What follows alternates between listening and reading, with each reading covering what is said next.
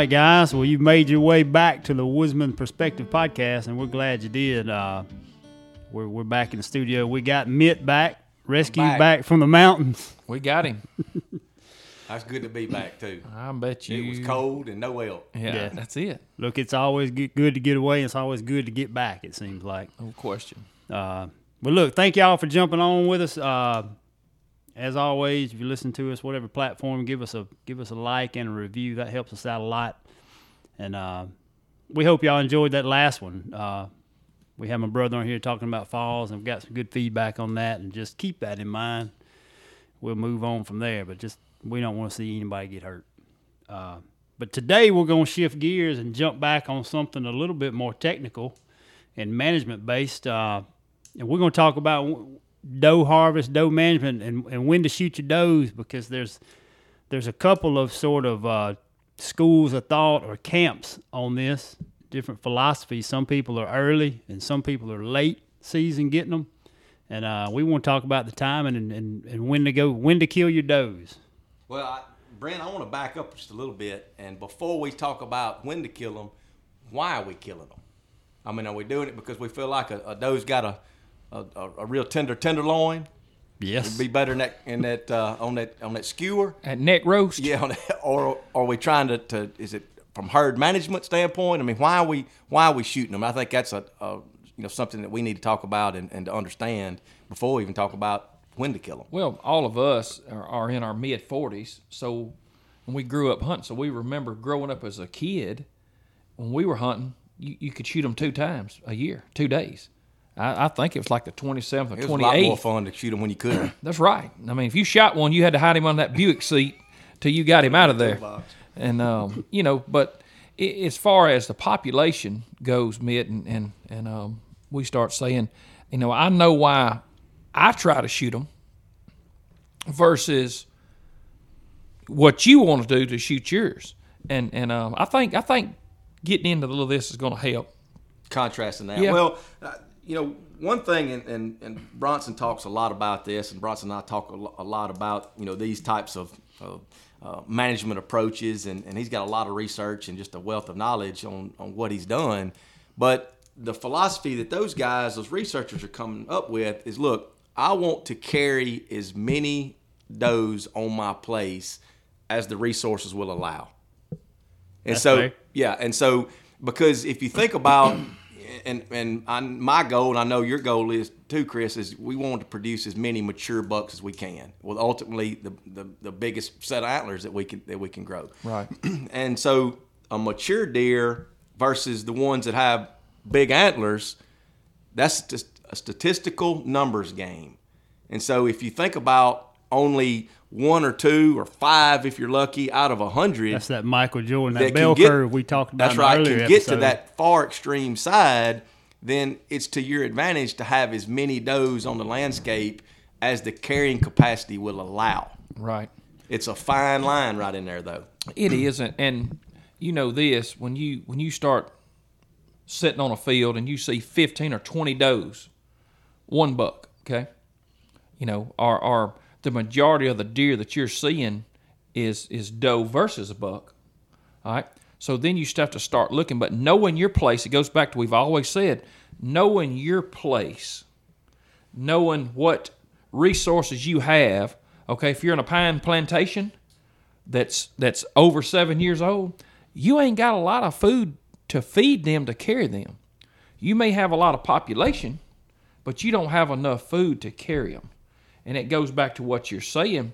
Know your carrying capacity is is knowing your place and knowing what your neighbor's doing. I mean, right. you may have a neighbor with a hundred acre cutover, fresh cutover. Well, you know for six years you're gonna have some good food. Mm-hmm. Okay it really just doing some doing some research and knowing your place and knowing your surroundings then you can you can set forward on where you want to be It's really about maximizing those resources because if you get if your population gets over that line, then your resources start to suffer. You're not going to be able to accomplish what you and I are trying to trying to do, Chris, not to the, the, the fullest extent.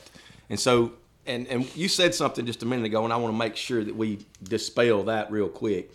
Is the number of deer you're seeing in a in a, off a stand, buck does, is not correlated to necessarily your buck doe ratio. That's right. You said something about, you know, when you get in a stand and you see 20 does and, and no bucks, well, I've seen from a cultural standpoint, if we're shooting at the bucks, they have an uncanny uh, way of not showing up in that food plot. It's They that avoid pressure. them Yeah. bullets. And the reason why I'm confident in that, I've been hunting in Texas before where they're really standing on those does. And you go sit on the food plot in, in South Texas, and all you see is bucks. You don't see any does. And so that's.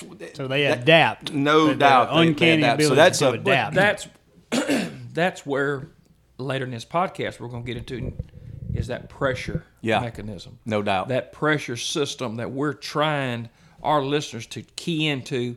Hey, you can do everything you want to do. Just be smart. Yeah. And, and I think we're going to throw some really good ideas Yeah. at you how to do it. Yeah. So let's, you know, when we start talking about why we're shooting the does, let's, I want to dispel one thing too, because I've heard a lot of people, my buddies, talk about buck doe ratio. And I'm shooting my does to manage that buck doe ratio at whatever they seem possible. And you hear people talk about, you know, 1 to 15, 1 to 10. Well, it, it's interesting because I was in that camp too, and just not understanding buck doe ratio. Well, it's it's biologically nearly impossible to have anything more than a one to five.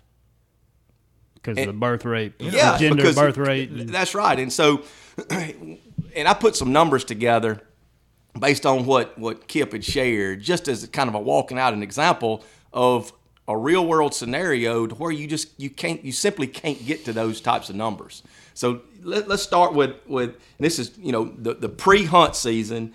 Let's say hypothetically we have hundred does and twenty bucks. Okay. All right, wa- you know, walk this out with me. Okay. That's going to be a five to one ratio, Ratio. at at start. Okay. All right, we're going to have going we'll go through the hunting season. We're going to have mortality, and we're going to shoot eighteen of those twenty bucks. So that leaves us hundred does with two bucks at the end of hunting season. Okay. All right. So then we're going to have natural mortality.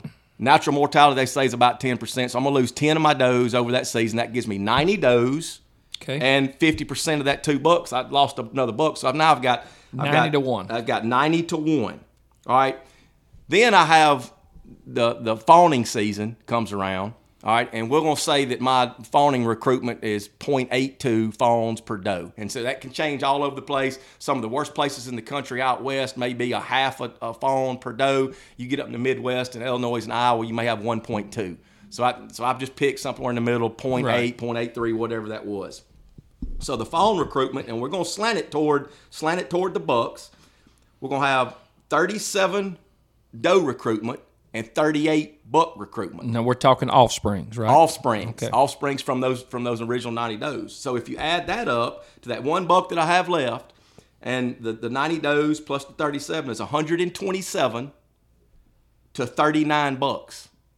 That's a three to one buck doe ratio. Or that, doe, doe that quick in one year. in one year. So you can see where it's biologically nearly impossible to have some of these crazy high so when these people start taking one to one and, and all this, it's a lot easier to attain a one to one or one to two than people may think Right. because it, biologically it wants to get there anyway. right. And so Mother Nature's- Mother Nature is going to keep. So when you start saying, hearing these these conversations about, I need to shoot these does because my buck doe ratio is you know um, you know one to ten, well, that- that's just simply not true. And so that's that's not a good reason to really stand on the does because you could be getting a skewed um, you know representation from a stand from the same thing you said, Chris, a while ago. I see does all in my food plots. I don't see any bucks. Well, that could be a cultural culture. cultural deal. Right. And and a lot of times a, a buck's going to move later in the evening than than the doe's coming out at two o'clock, three o'clock. I mean that's a that's a thing. Now, Mitt going through and me and Brent was talking about this. You know, looking at habitat. Okay, Brent, I think you mentioned the privet hedge. Yeah. You know, If you're looking at browse line, you're looking at browse pressure Mm-hmm. as an indicator of, of that number and how close you are relative to your carrying capacity. Yeah. So I'll tell you uh, another thing as far as, as looking is looking around, taking a radius around your good food plots. That'll tell you how much damage they're doing to your natural browse. And I mean, I can walk in there, eat, eat stems down, eat up, and it just because what they do, they're hanging. Now remember, now we're talking about a browser. He is a he's a selector, So he's going to just not come to that food plot and eat that. He's not just going to come to that cornfield and all he's going to eat is corn. He's going to eat a little of both. He's going to go around. He's going to browse around, and, and he's going to go to his top quality food first. Then he works his way back, and where you know we've seen him eating leaves off gum trees. That's right. and, and it's just so that in, in, in a nutshell is as far as getting into you know watching looking at carrying capacity and seeing okay are they destroying my natural browse of what i've got? Mm-hmm. What's our limiting factor you know that we've got for them and then how are they doing it? You may be burning you may be spraying you may do everything that we've told you to do to your habitat but you may have too many deer we're not going to say too many does but too many deer and, and and they're they're really working that natural habitat over That's right. Yeah, and that goes to the point that, that I've heard both of you make. If you do all these things, if you if you if you're taking care of this habitat, you're you're maximizing food, you're maximizing cover, you're keeping that culture, you know, at low pressure. If you're doing everything right, you are also promoting that increased population. You provided this premier place for them to live. So in theory, you're increasing population too. Th- So- they're going to have a better success rate No as doubt. far as Right. reproduction And then you get back to that that stance where you talk about it being a numbers game. The more does that I have on my landscape that I can keep healthy, then the more opportunity I have to put that special buck on the ground that I can grow to five years old to be what we're, we're trying to do. So you- Okay, so let's go back to the original question. You know, I I, I opened it up talking about when. So why? yeah. So Why kill the does? What what's what's the upside Well, to reducing that number? Good point. I think Chris just said it. It's not necessarily the doe harvest; it's the deer harvest, and to reducing that population at or below the amount of resources that you have. When I say amount of resources, I mean food supply, and and so if we can match that number up.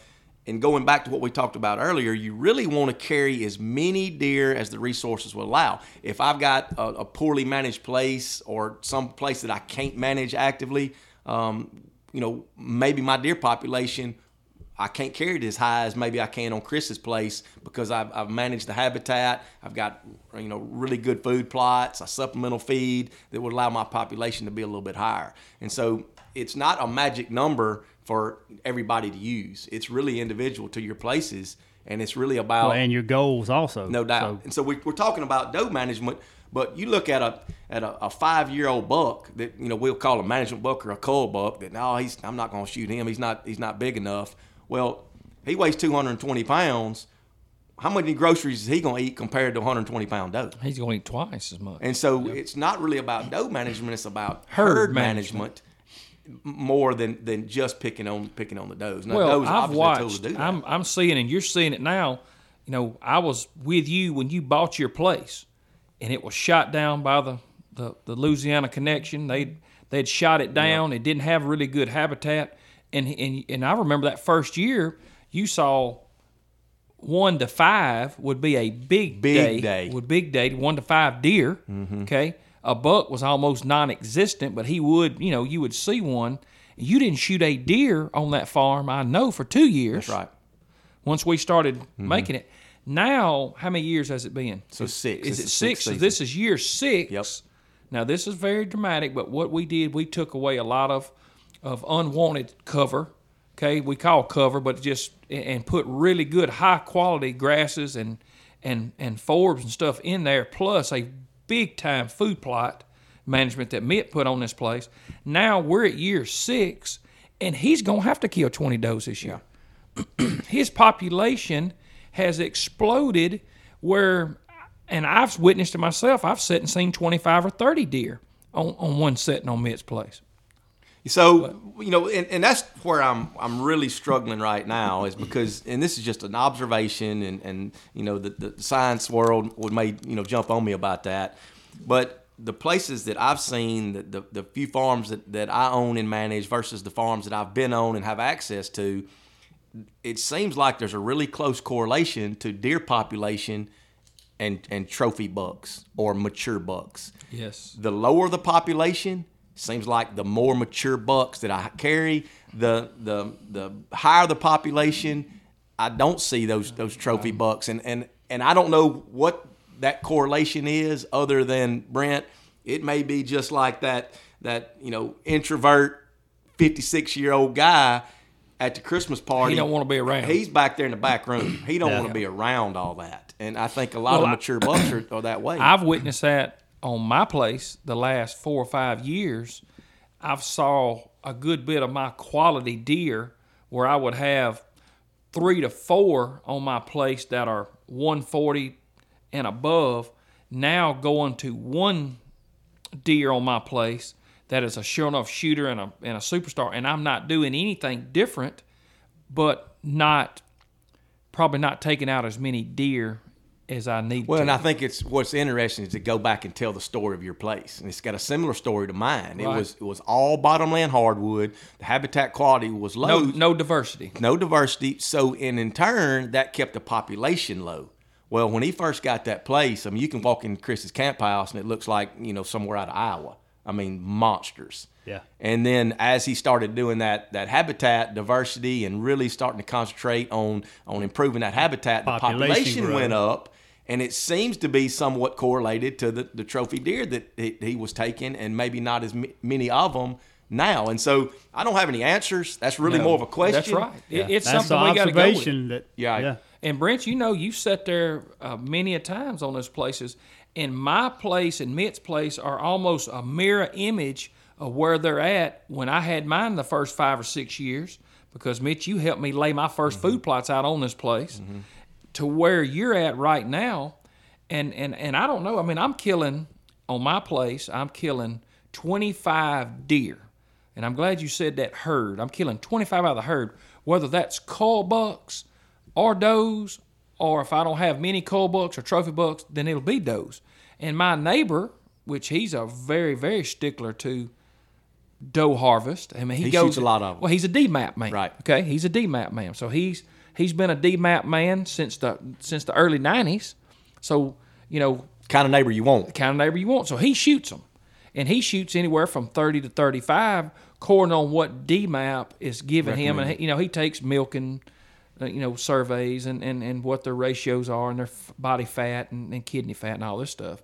So he really get, he's a doctor, so he really really gets into that part of the of the um, biology of them. But it's a, uh, you know, I don't think I don't think any of us know the right number.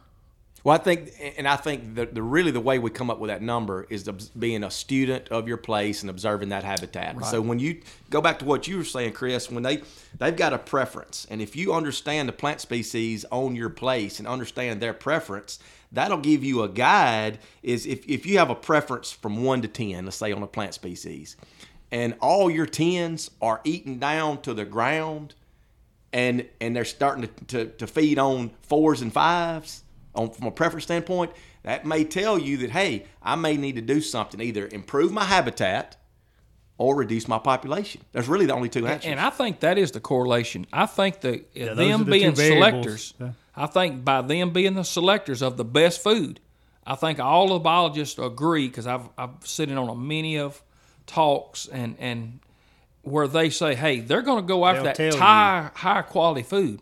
So a doe and a buck has the same desire Mm-hmm. to eat the high quality food.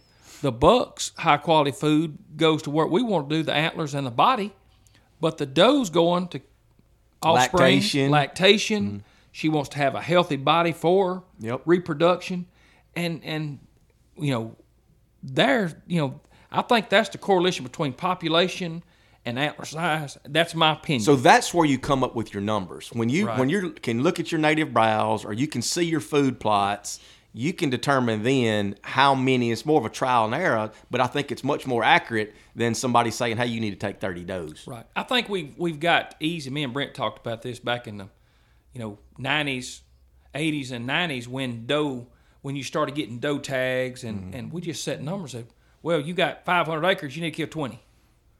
We didn't really have any statistics to tell us that, but it was the new game. Is hey, we we finally got a population where we can hunt now we got to do something. We got to start shooting some of them. And and I think I think knowing your own place. I think it goes back to that.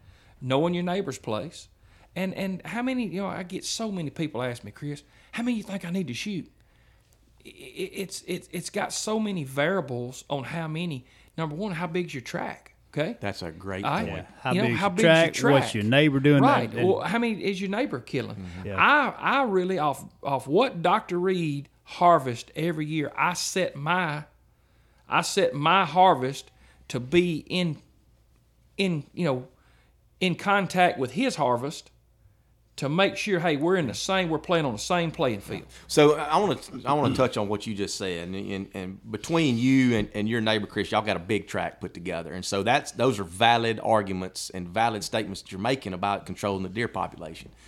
But if I if my goal with my track is to shoot trophy bucks, and I own 40 acres, I would argue that I don't ever need to shoot a doe Don't shoot a one. Because the, the, the pressure that I would put on that place by shooting the does is going to be counter to me trying to, to grow and raise and hold a mature buck. Not that I can hold a mature buck on 40 acres, but I can either encourage him to spend time on it or discourage him to spend time on it. Yeah, And I- there's certain things that are in your control. That's right. And, those are the, those things you start focusing on then, and some of those would be not firing shots Yeah. and not killing does. Well, That's well, right. We talk about this all the time. That guy with that 20 acres that joins you, he can destroy you with a corn pile as far as as all the deer he wants to shoot. Mm-hmm. Okay? But, and you know, I love hunting small tracks. I've hunted them all my life and, and, and really been pretty sharp to get some small track that join some bigger landowners that, but hey, I ain't going to shoot a doe. I want every doe I can get on that track because if you get all the does on it, look, he's finna come two stepping somewhere. He's either gonna be on that guy, he's gonna be on you. And, Yeah. and you know that's the thing. Now, uh, it goes back to people wanting to eat them, and, and and you know we have a we have a very very liberal. yeah, the bag, the Season, season, bag, the limit, bag in limit. You can go, you can kill five. You can kill five does. And then a how many bucks was it? Brent? Three. Three bucks. So you can kill in the state of Mississippi. You can kill eight deer, fella. You'd have to have you two step in, um, you know, upright freezers to put all of them in. Mm-hmm. Eight deer. So it it you know, you know now license are you know 35 40 dollars. So people that really like to eat deer, they're going to kill them regardless. But we're just we're not telling you not to kill them because you got a small track. If you want to kill one, that's your that's what you you know Well, the- the- you're right The to do. caveat now in that was if my objective on that 40 acres was trophy grow a bucks. trophy, buck. buck. That's, what I was going right. to say. Yeah. So I wanted that's to circle qualifier. back to a mm-hmm. couple of things. So, so let's say we've established, so we've we've analyzed the things we've talked about here, and decided we still want to kill does. Let's say let's say you still you're going to kill 15 or 20 does. There's a couple of things to kind of hit on the I think the pros and cons of of doing that early season.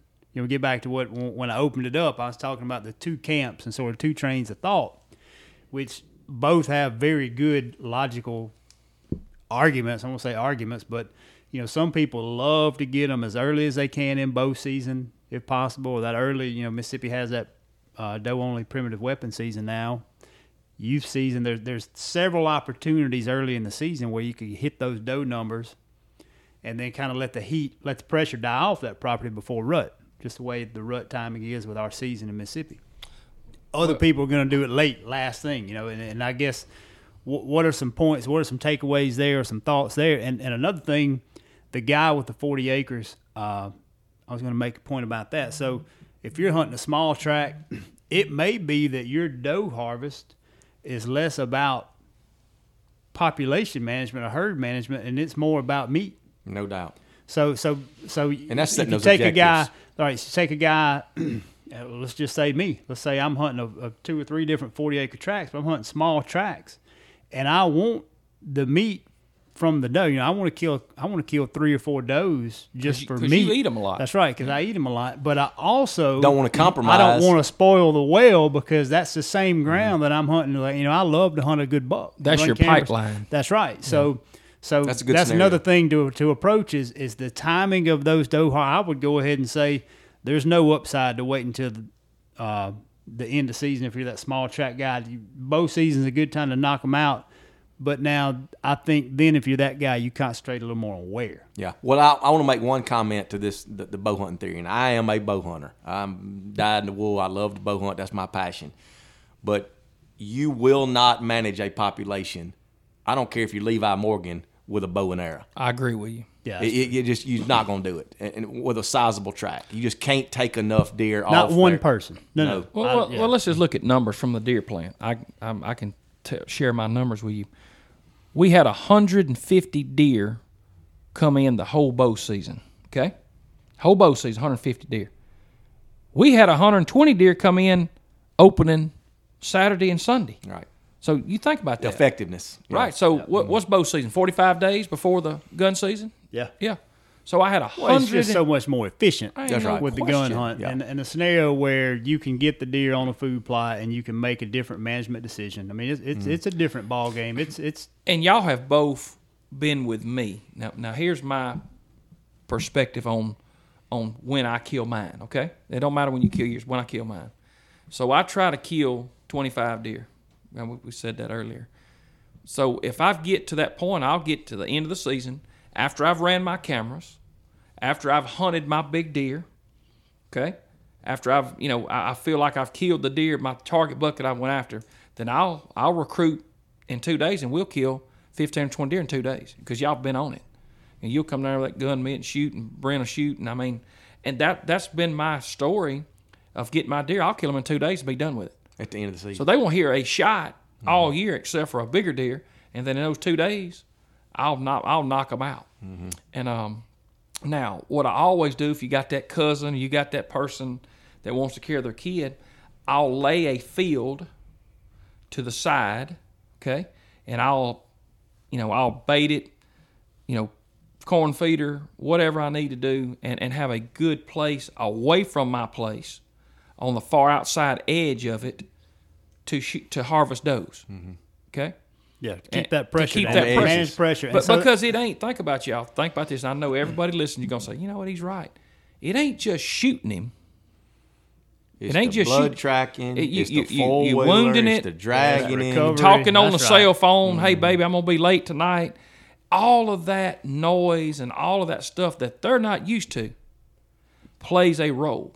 Yeah. And and and um, So I, I want to elaborate on that because I, I'm right now. I'm I'm in that honeymoon stage of deer management on my farm, where I haven't had to take a lot of deer, I hadn't had to shoot a lot of does, but now I'm getting to that spot to where I'm fixing to be in those decisions. And so, and and we've been really successful on my farm in the last two or three years, killing some really nice trophy bucks. I mean, that was that was what my goal was uh, when I bought the place, and, and we've done it. as big as we grow here, And one thing that I'm that's really heavy on my mind right now, because I'm a stickler the way that I hunt. So you're the way- still weighing out these things we're talking No about. doubt how about you're going to approach No- doe harvest. no That's- doubt about that's it. Good timing. So what what I do know emphatically, and Chris has enjoyed the same type of success with the same approach, is the low pressure hunt environment, or the and saying another way, the culture that we've built our place around.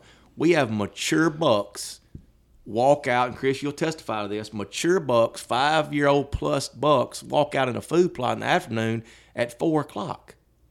And and so when we start talking about growing a big deer versus killing a big deer, there's a lot of places that grow a big deer, but you won't ever see him. I want to be able to kill them when we grow them, and the culture that we hunt, the the way that we set these places up, come in and out, egress, ingress, in and out of the stands, all that creates a low pressure environment. When these deer are raised up in that, they feel comfortable at maturity still taking that approach.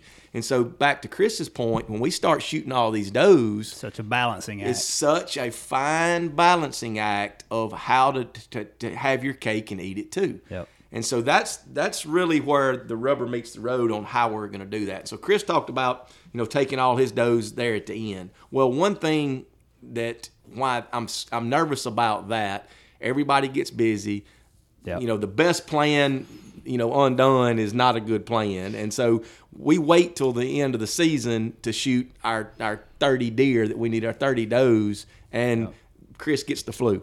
Or catch a warm front, yeah, catch, a weather warm pattern, front. or So- if you want to duck hunt. There's a lot of and things. That's right. that could interfere with that. And so I'm just thinking through this on, on how could we do that where I can maintain the culture that I that I feel like is so important for me shooting the trophies that we're doing, but also to be able to do the population management that it looks like that we're going to have to do. to maintain that trophy. That's right. So you're I- I think you got pressure with with quality of, of that deer and, and that environment where the buck.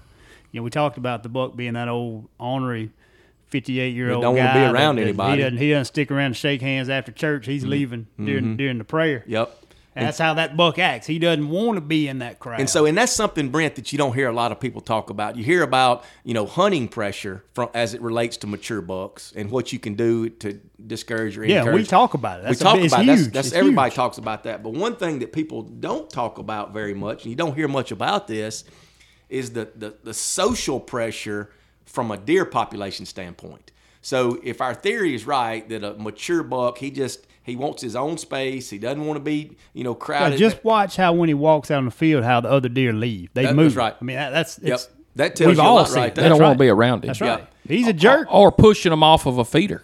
and he don't want to be around it either. That's right. And that's why he shows aggression toward that. And so if I've got a big, big deer population, is it so out of the way to think about that those trophy bucks that we're hunting, we're actually displacing them because of our high population onto the neighboring, where they, where they, You're, you're you victim of your own success in a way for creating all that that that, that population boom. I guess so Every year, Chris, there's there's that those rab- gang of rabbit hunters that shoot that monster on a ditch bank, nowhere close to anything. He's Why getting- is that buck living on that ditch bank? on an island. He's getting away from He them. wants to. He wants Yes. his own spot, and so he, he don't feel secure where if that's at. true, how can we have? How can we manage? How can we have the, the intensive management, the habitat management that encourages higher populations, but also have that that trophy, um, you know, deer, mature buck Yeah. on that on that age You've got to produce him, like we talked about the numbers game of how he's that one in a thousand or one in ten thousand you're trying to produce,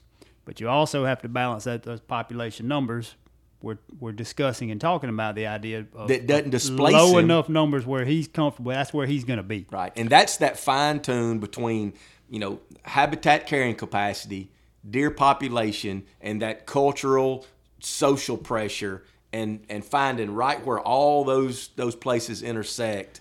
And It, it's a lot of work. it is a lot of work. It's a lot Now, of work. It's a lot of strain on my brain. I could see I would I would wake up at night to go to the bathroom and I'd lay back down. And I'd I'd get caught just thinking about that. Hey, it's a lot of back to sleep. it's a lot of work killing them. It's a lot of work killing them. I got two daughters that like to shoot them. I got several buddies that, that I on ones I trust to go shoot them because you send them down to shoot a doe, and the first thing they do is send you a text. Man, you ought to see this buck out here. Well, I don't uh, look. We're not. We're not we down look- here for that. We ain't looking at him now. He's Yeah. he. We've already seen him for Yeah. the year. He's okay, but it you know the time and you talking about waiting at the end. So let's just just talk about our Mississippi season. So our season comes in November 15th, 16th, 17th, okay? One of those three dates. Our rut usually starts here around December 20th. You think that's pretty accurate, Brent? spot on. The first time Yeah. through Christmas. So the 20th through the 27th is really wide open. So that only gives you 30 days, okay? Now, To we- do all your no now let's don't talk about nothing but a big track, but I'm talking about a 40 acre track, a 200 acre track, whatever. That gives you 30 days to kill them, okay? Just say you got to kill, just say your club has 25, the, your DMAP says you got to kill 25. Well, somebody's got to kill one every day. Somebody's got to kill a deer every day if he wants to kill them before the rut to get to that point. So then, I've never seen many people kill them, throw them on the shoulder, and walk out with them. Then that's 30 times that four wheeler, that Ranger, mm-hmm. with them with them LED lights that, that look like a football stadium coming through the field. You know, comes out there, snorkel kit, picks that doe up, runs off, leaves with it. Another one shoots it again. So then you start having, just say you got six fields, okay? I'm just, I'm just throwing these out there. So you shoot off the two fields, and you've done this three times. Then you say, well, we got two more, we got two or three more fields. Yeah. Then you shoot off him. Now you've got your does killed. You got lulled to sleep because you're seeing 15, 20 does on these fields. This is going to be That's easy to get to those numbers. You shoot once or twice on those fields, guess what? Let me tell Those you, those other ones. and it, and y'all both know this because I have harped on it and I have told it, and I've give this, I've give this One of those first-hand accounts. this story. So what I done was the best. The best stand on my place is a, a place we call the gas line, Mitch. You know, you said it, Brent. You have too. Day in and day out, I'd put against any place in the state. As far as sitting there in a morning sit, seeing bucks and does, you'll see twenty-five to thirty. They're going coming out of some big hardwoods, going back to bed down. It's a it's that it's that place that at eight o'clock when everybody else is leaving, that that place is coming alive. So two years ago, Mitch, you were down there that morning. We were I, I that morning. I'd seen twenty five, several small bucks. I said, you know what? I'm gonna go ahead and just shoot my does. I got them out here. The, the day was, uh, you know, pretty day was not too cold. And I told Mitt, I said, I'm gonna start. I'm just gonna shoot some. So I fired off. Boom, dropped one. I fired off. Boom, dropped another one. They run around. I fired off, killed another one. Told you, look, I've got three down. Went back to the ranger. Went and got Mitt. Come back to him. There was one standing there looking at the other ones. I shot that one. So I killed four. No witnesses. Okay. Just took them out. All right. That's it. Loaded them up. Now, this is the best stand on my place, bar none. That was opening day, Early season. early season. Loaded them up. And this is 100% truth, what I'm finna tell you. I never saw more than five deer on that stand the rest of the year. And I'm telling you, as a And man that- that's and been that- in that stand a bunch, a lot of times is- a year, that's a stand you see 40 out on a bad day. Yeah. I ruined that place for a year. Ruined it. The, the the habitat's the same. The pressure was the same. I never shot another time on that field.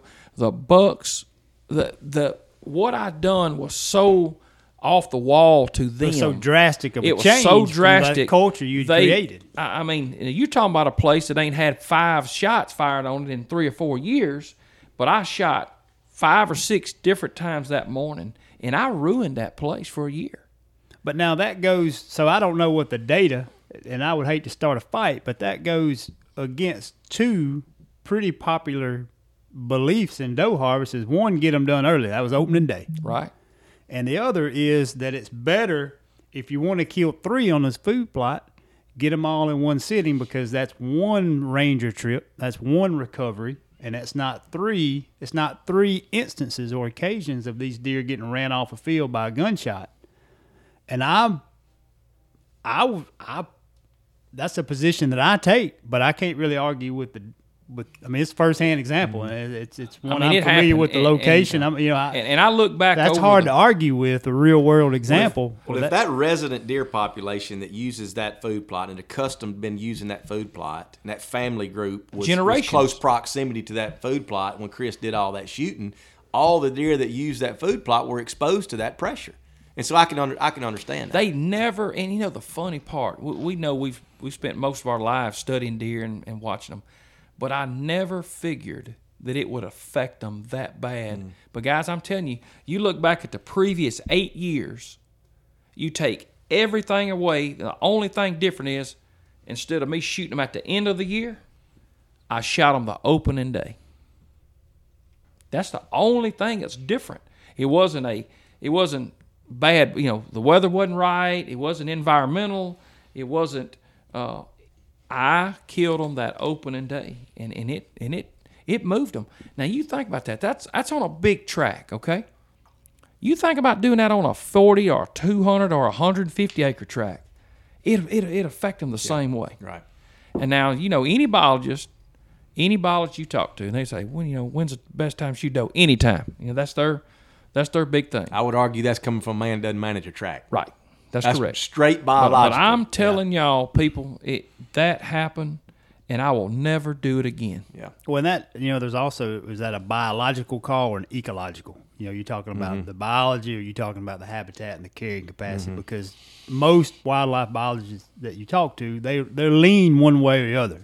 But the, I, I but the picked that balance as that I think that they miss though is the the managing the, the hunting, managing the culture of that track, and That's so right. from a from an ecological and a that's a biological, little bit of an unta- intangible. It that's really harder is. to measure. But the effects. you become very sensitive to it when it's your track. That's I mean, right. it's easy I to agree with stand over an Ivory 100%. Tower and say, "Hey, Brent, you need to kill 30. Good Yeah. luck to you." But but how many And in their defense, that's their job is sort of that uh, th- th- they're they're they're providing that sort of research based opinion. Yeah, but me as a landowner, Brent, I want you to help me with the next step. All right, you're telling me that I need to kill 30, but you're absolutely dropping a hand grenade on why I even bought the track.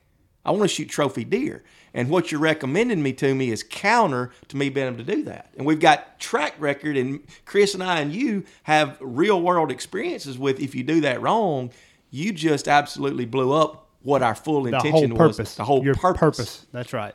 And so that's where I want to be very sensitive. So coming back full circle of, of you know, Chris, he, um, you know, he, he's got that that philanthropist attitude, he likes to give. You know, he's got a lot of connections, and he can take thirty deer at, at, at you know within twenty days. He can he can do something with that. You give a lot of deer away. Right. I don't necessarily have that, and so to the thought of me, what am I going to do with twenty deer in, in over a week's time? it's a, it's a, it's hard yeah, work. I'm telling and so Yeah, where I'm- logistically, what do you do with that? and so that's what that's what you know kind of discourages me from thinking down that road so but the facts remain i still got to, to manage that that same deer population so what what am i going to do well number one what i've what i'm i guess i've come to was that i don't want to shoot any deer on my food plots especially in the afternoons Right. because that's those are the destination food plots that I've set aside to keep it low pressure to where a mature deer feels comfortable walking into it. You put guns on that, you're going to compromise that, and so I'm trying not to do that. All right. So all right, then where you if you're not doing that, man, where are you going to shoot your does? Well, I want to create some some road structures, some senderos, property Out in the woods. out in the woods, Right. and to where let those destination food plots be unmolested and be very strategic in the way that you're taking your does. And so one window of time that I feel like is really good, and, and you've got you've got to be purposeful about doing this, and you can't just do doe management when it's convenient for you. But how many times have we been sitting on a stand in the mornings and you're gonna get down at ten, and that that that big doe steps out at nine thirty? That's a perfect time to do that. And if you sprinkle that all throughout the season, because you still got to walk out, um, I try to keep, and I know you do too, keep uh, uh, you know some type of, of uh, activity on your place year round. I think that So they're used ac- to So they're, that acclimates that, and so uh, um, a ten thirty um, four wheeler ride across your place is not unusual on your place, Chris. That's correct. And so if we can start incorporating things like that, and you sprinkle that throughout all the year, um, then I can get to my because numbers. Because the a little bit. majority of those deer in the morning is already fed and they're in their beds. and you're not putting pressure. That's right. You're not jumping them up. or on a place to where it could You've mess your hunt up conditioned the them. next You've day. conditioned them somewhat for that disturbance. Yep. That four wheeler trip in there mid morning isn't Right. as out of the way as that four wheeler ride in there right after dark. But I would be. think I think we're seeing, and I listened to a nice, good podcast this weekend about ducks, and and they were talking. I had a biologist from the University of Arkansas Monticello, and and the pressure that people are putting on these ducks, not shooting them, but just riding these boats and jumping them up. I mean, I think any wildlife, turkeys too, Brent. Every you you got that guy with that box call just wearing them out while they're in the tree.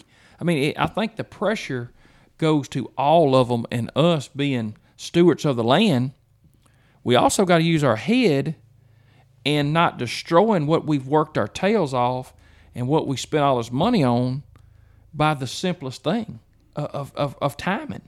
Just thinking, you know, I know we have limited time to hunt, but thinking how we're going to do that hunt. Mm-hmm.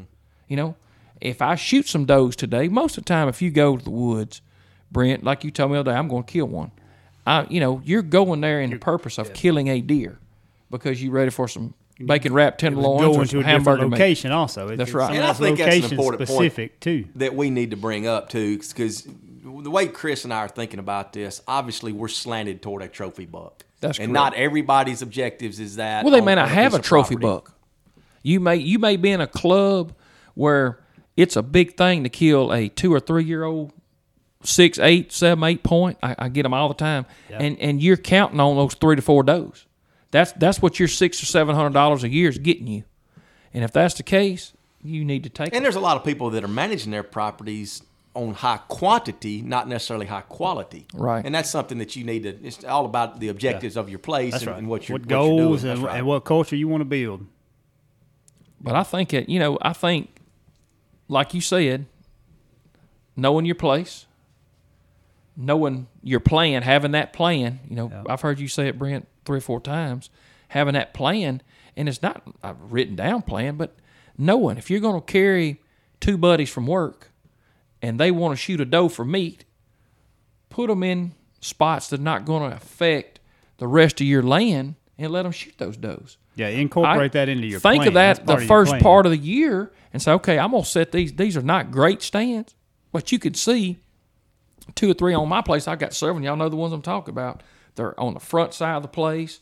They don't affect the middle. Of, and and if they do kill one, you can come down a railroad track. I can come down a gas line to get them out, and I don't destroy the whole Yeah. sanctuary system that I've already set up. Yeah, and, and kind of along those lines, Mitt made a point about when he is when he is making that doe harvest. You know, you're not doing it on those destination food plots. Keep that keep that cover, that sanctuary, that that cover in mind. Also along those same lines. Uh, you know, don't go. You, you don't want to go in there. That you, you would want to protect that cover just like you do those destination food plots because you I don't want to want to shift protect them that out cover of first. You don't want to blow them out there. Yep. because I can tell you when they start running, they can run a while. Yeah, well, I think kind of in, in wrapping it up in, in summary, I think the real take home message when we start talking about deer management and, and population, it's it's not a set number. I mean, you could an example of that would be you know twenty or thirty acres per deer for Chris may be a very comfortable you know uh, population. On my place, if it's if it doesn't have the, the resources that Chris has had, could be uh, absolute way too high population. And so it's to understand matching the resources with the population and trying to stay on that razor's edge, either through better habitat management. And we've had a few podcasts on habitat management. Now it's coming full circle of why to make sure that, that we're matching the, the, the habitat resources with the population. And there's two ways to control that do a better job on our habitat quality or that trigger finger. Yeah. And that's the way to balance that. To balance that. Yeah, and then- I would say this is a really good area. This is a good arena to have a good relationship with your neighbor. You know, communication I with your think so. neighbor I mean- really, really, because it, it, it, it, these days we talk about this a lot. There, there are fewer and fewer large tracks. You see a lot of smaller tracks, and let's say if I've got a forty, the forty we were talking about earlier that I hunt, uh, let's say this year or, or next year it gets clear cut. So for four years, I've got 40 acres of prime cover. Habitat. I got prime habitat. Well, I'm gonna have those numbers are gonna go up, but also my opportunity, like my hunting, completely changes. If that's all I got to hunt, so so now maybe I don't kill any does, even though I've got a lot. I know that they're leaving my track to go feed, but I've got the cover. So when it comes to rut, mm-hmm. you know. I've got that spot. Those bucks Yeah, are going to be it's cruising. All those neighbors' bucks. That Thursday ladies' cruising. night is every Yeah. day at your place. That's right. So so it, and I, and I make that point to illustrate that it it is it's it's a moving target.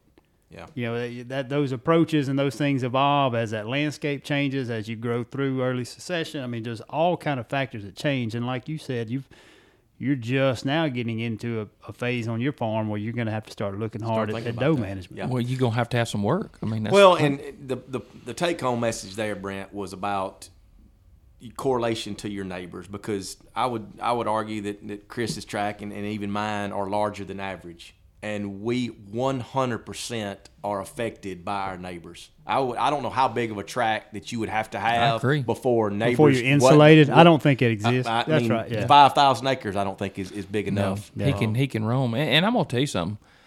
Having a good relationship, and you've reached out to your neighbors. I think on yours, Mitt, some guys lease it from another Yes. from another part of the state, but you have a phone call relationship. Well, I have a phone call and a visiting relationship with with the doctor, my neighbor, and it, it it's been it's, it's the best thing in the world because we can we don't have to show each other the best really important. everything, but we can really help because look, everything he does on his place affects mine. Hundred percent. Yeah. Great point. So All right. Well, look, that's some that's some insight. You know, we we opened it up talking about when to kill them, and and I feel like we drank from a fire hydrant a little bit. That, but that's some some good things that talking about culture and talking about that deer. You know, not really want to be around a lot of a lot of a big crowd of deer at the food plot. The social You know, aspect, about, social you know, pressure. Yeah, when it comes to if, if your goal is that that mature trophy buck, uh, that's just an example of the, the things that go into that thought process of not just when do I kill my does or where do I kill my does, but should I kill? Should I be in there shooting does? That's right. Those And- are all and- all and, and those Yeah, are and- those mental are decisions. arithmetic that we got to go through. yeah, that's right. It's a lot those to are think the- about, and, and Those are the decisions that you can make. Observation, sitting in the stand, Yep. run those cameras, and and walking your land yeah, and knowing. Yeah, I think what it, it it's maybe you look at it a little different than just doe management. I, li- I like that takeaway also that it's population management. Mm-hmm. It's not just doe management. management. That's that's Herd. a lot a lot of good stuff there. Good. As always. that's look, that's part of why we wanted wanted to do this all this podcast is sort of a microcosm maybe of, of some of the conversations we've had between us and, and that goes back to that name that woodsman perspective because there's three or four different perspectives on a management theory you know on a piece of this habitat and wildlife management and hunting you know it's this hunting heavy really because that's what we're trying to that's what we're looking at in this is is that hunting culture and that hunting culture not just for the hunter but on your property But how that affects your population. too. yeah, and, and no matter if you're the if you're the thirty acre, the forty acre lease or hunting club or public land guy, we've all got a different perspective. You if you got the three thousand acre farm that you're intensely managing, uh, there, there's there's a different perspective. And that's what we want to bring to the table, and uh, I think we nailed it this time. Been fun. Yep. See you next time. All right, look, it's deer season. We're gonna get after them. Look, if you're, if you're hunting wherever you're at, good luck, be safe, and we'll see you next time on the Woodsman Perspective. That seemed